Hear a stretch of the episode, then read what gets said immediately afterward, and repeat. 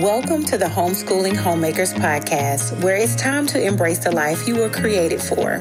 Come join me on a journey of being a keeper at home, creating a space for your husband and children to thrive, all while keeping Jesus at the center of it all.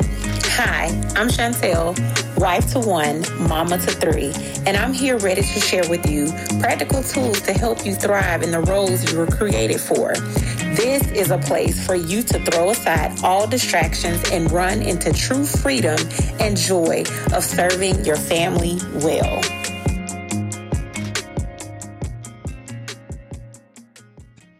Hey, hey, thank you for joining me on the Homeschooling Homemakers podcast. We are jumping right back into part two of Who Do You Follow? So we talked about the importance of following hard after Christ, being obedient and embracing what he says about following him and how we are not to follow our own hearts because it is deceitful. Go look it up. Go check it out.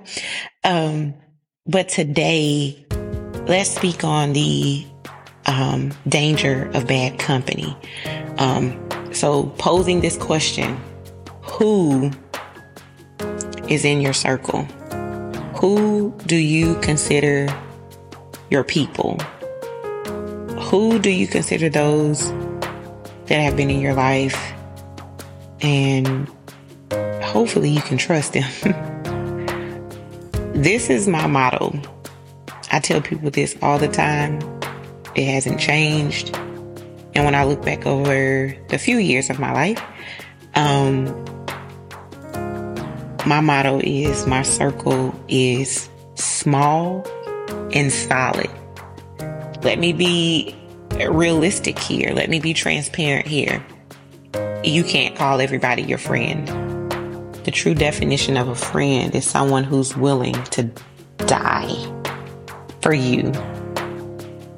People in my circle, I need to know if I have a prayer request, I have an issue of life that they're in that moment, they're going to pray for me in that moment, they're going to stop and pray, lift up my situation, whatever, to the Lord.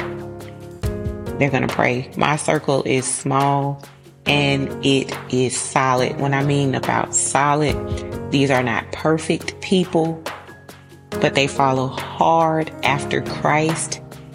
They don't mind basically making sure I'm not slipping and tripping. They will reel me back in, whether it's with tough love or a gentle approach.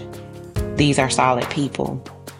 But today, one of the most overlooked, you really don't hear much of it talked about is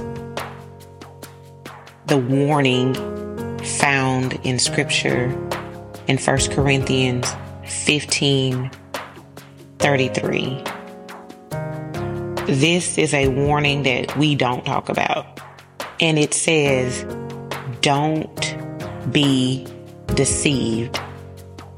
Evil company corrupts good habits. I paused evil communication, what some translations say, but just focus on that word evil. That's not good. But what exactly is evil communication? What exactly is good habits? What does that mean? So let's break it down. Do not be deceived or be led astray to wander, to roam aimlessly, to be led away from the truth, and to error and sin, to be misled, to be seduced. Evil or bad, worthless, wicked, vicious, cowardly, destructive company or companionship, communion, conversation, speech, talk, corrupt, destroy, spoil, waste away, utterly decay, to corrupt fully good, moral, useful, pleasing, virtuous habits, morals, characters, excuse me, one's manner of life. It's right there in scripture. Deception is the first focal point. Don't be led astray. Don't be led away from truth and into error and sin. It's right here in your Bible. Read it. Don't be deceived. Why? Because evil or bad company, companionship, corrupts it, destroys, spoils, wastes away. Good, your good character. Those are those good habits. Your character, who you are, it destroys it.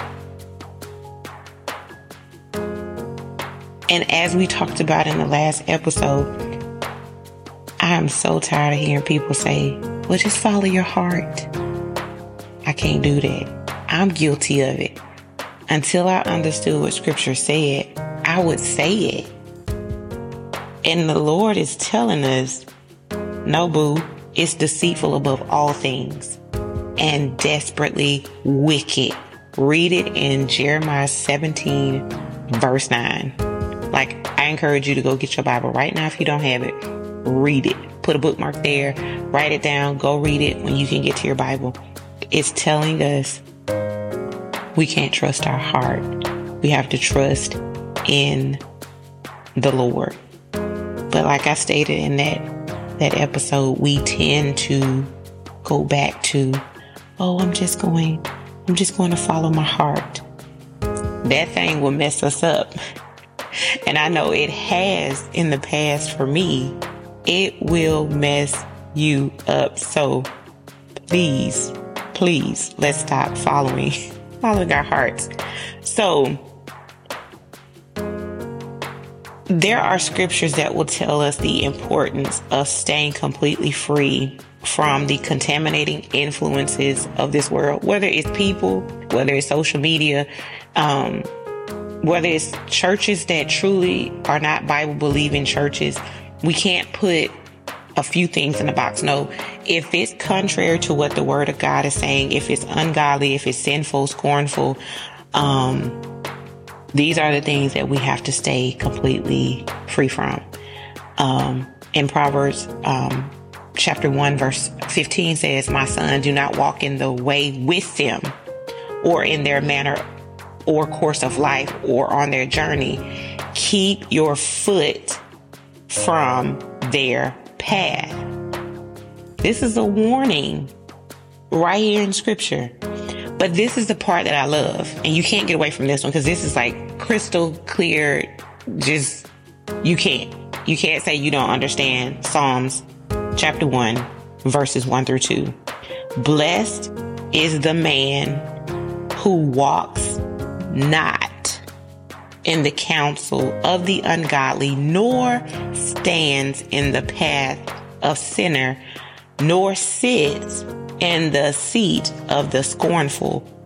But his delight is in the law of the Lord, and in his law he meditates day and night. Blessed is the man who walks not. Blessed is a man who doesn't intertwine, hang around with evil. Because y'all, evil is self destructive. If you don't believe me, turn to Galatians chapter 6, verses 7 through 8. What does it say? Do not be deceived. God is not mocked. This is the condition, y'all. For whatever Chantel sows, the result is what Chantel will also reap. For he who sows to his flesh will of the flesh reap what? Corruption.